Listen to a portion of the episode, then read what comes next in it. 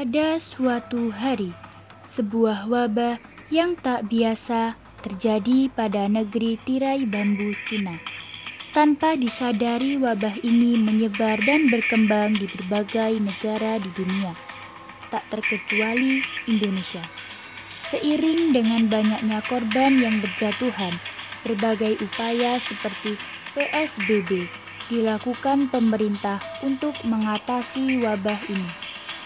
Wabah ini benar-benar membawa malapetaka, seperti halnya Sutrisno, seorang ojek online yang tak kunjung kedapatan penumpang. Kebingungan melandanya. Bagaimana cara ia memenuhi kebutuhan hidup keluarganya di tengah pandemi seperti ini? Hingga pertemuannya dengan Jarwo, seorang penumpang dari desa yang baru pertama kali ke Surabaya, mengantarkannya pada kejadian-kejadian tak terduga hari itu. Sampai akhirnya Berhenti, berhenti.